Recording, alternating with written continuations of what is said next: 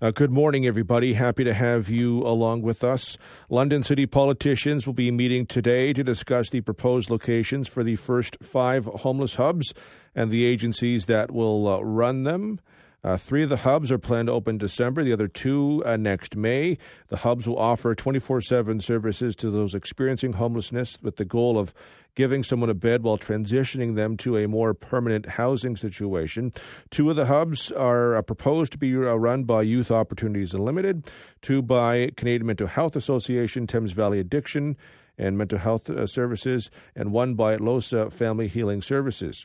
This weekend also marks the third National Day for Truth and Reconciliation. The day itself falls on Saturday. Uh, this year, but it's something we're going to be talking about all week long.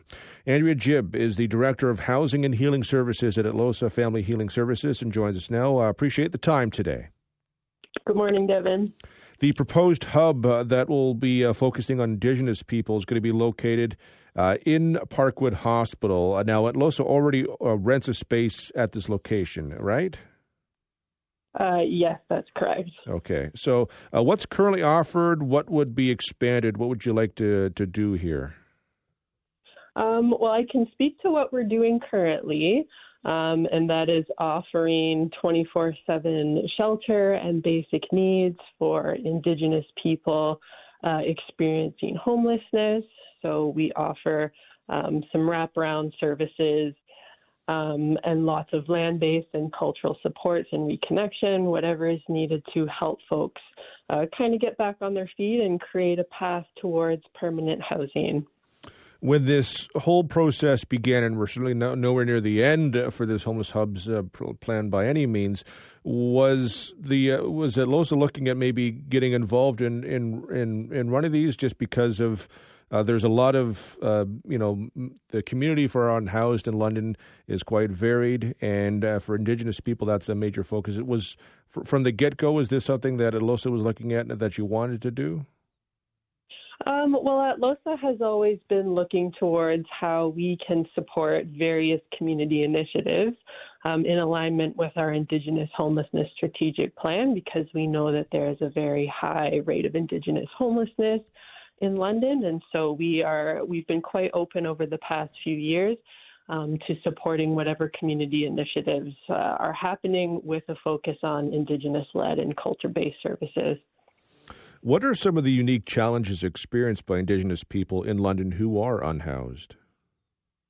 Um, well, I would say that um, we understand Indigenous homelessness within uh, a longer term history of ongoing and historic colonization. And so many Indigenous people who are experiencing homelessness have experienced various forms of displacement um, through throughout the generations. And so um, when we look at residential schools or the 60 scoop, like these are forms, different forms of homelessness as we understand it, where people have been removed from their communities, from their families, um, from their traditional territories um, and has felt the effects of of, of that displacement. Um, and so, the, in many people's cases, the homelessness can be intergenerational. It can affect the whole entire family, um, and people can also um, experience various forms of racism and discrimination while living on the street, including trying to get housing. Um, so there, there's a, kind of an added layer to to the the existing challenges of living outdoors or living unsheltered for Indigenous people. That's interesting. Something I wouldn't have thought about, but but it makes sense. Uh, is there a way we can use this? Because I know uh, LOSA is looking to spark conversations on a deeper level with deeper understanding of Indigenous history. What, uh, as we look ahead to, to, Saturday, what conversations do you hope will to be uh, taking place this week? Well, I think it's those those longer term conversations of of talking about these issues throughout the year. And so we know that September 30th marks the National Day of Truth and Reconciliation. Um, and I think our goal is for those discussions to continue happening throughout the calendar year and not just in September when everyone's wearing orange, which is which is just fantastic. And so with that, um, last year uh, leading up to September 30th, Atlohsa hosted a reconciliation speaker series, and there is going to be an event taking place on September 29th at the Wampum Learning Lodge at Western. Um, but this year we've kind of we're now spreading the events out over the calendar year, and so um, people can look for uh, events um, throughout the year that are helping to raise awareness and discussion around some of the issues affecting Indigenous people. Wearing an orange shirt is great, as you say, but uh, it's it's beyond that. What can people do to show support? Is it kind of what you were saying there? Maybe it's September the 30th, obviously, is an important day, but the other 364 are as well. Absolutely. And so I would invite people to um, check out our website, which is at losa.com slash NDTR 2023.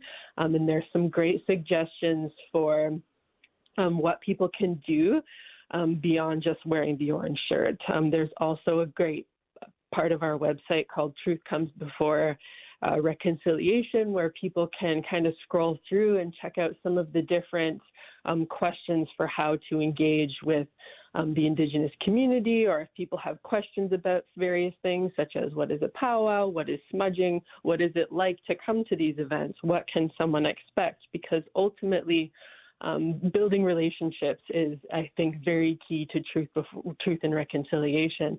Of of building relationships, understanding the strengths and gifts of the Indigenous community uh, in London and the surrounding areas. And to, to your earlier point, you know about you know going back uh, when you look at uh, unhoused and homeless, uh, it can go back generations. Building those relationships um, is not going to be a quick process. It's a slow process, uh, uh, but but that's kind of the way it has to be. It doesn't just happen overnight. Yeah, absolutely. It is. It is in many cases a slow process, especially building relationships with people um, experiencing homelessness, who, as I said earlier, have been displaced again and again, or are often not welcome in most public spaces, um, and face a lot of challenges just in day-to-day living. Uh, you mentioned the website earlier, but uh, if people would like more information, where can where, where can they get it? Yes, our, our website is at losa.com. And for the uh, Orange Shirt Day events, which there is quite a lot going on this weekend, there is a whole section of the website if they look up at losa.com slash NDTR 2023. Super. Uh, appreciate your time today. Thank you very much.